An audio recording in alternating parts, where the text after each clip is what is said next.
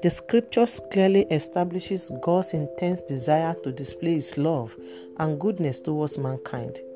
From the beginning of time, he has provided prosperity for his people through obedience to his word. The will of God to prosper mankind is still valid today. In this podcast, we are going to be looking at what God's will is, what are his ways, and why does he prosper. God bless you. Stay tuned as you follow me in this new journey.